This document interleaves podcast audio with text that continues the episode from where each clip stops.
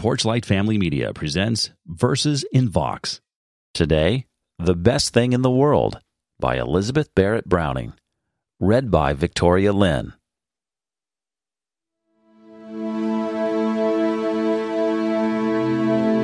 What's the best thing in the world?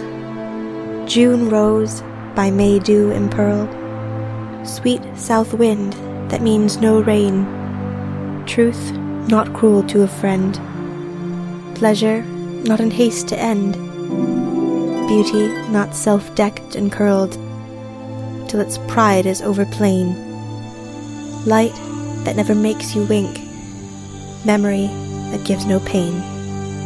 Love, when so you're loved again. What's the best thing in the world? Something out of it, I think.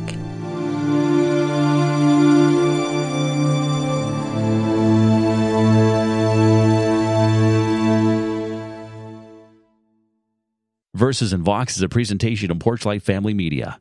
For more information on today's featured work and for the full credits for this recording, please visit us at pfm.link forward slash verses.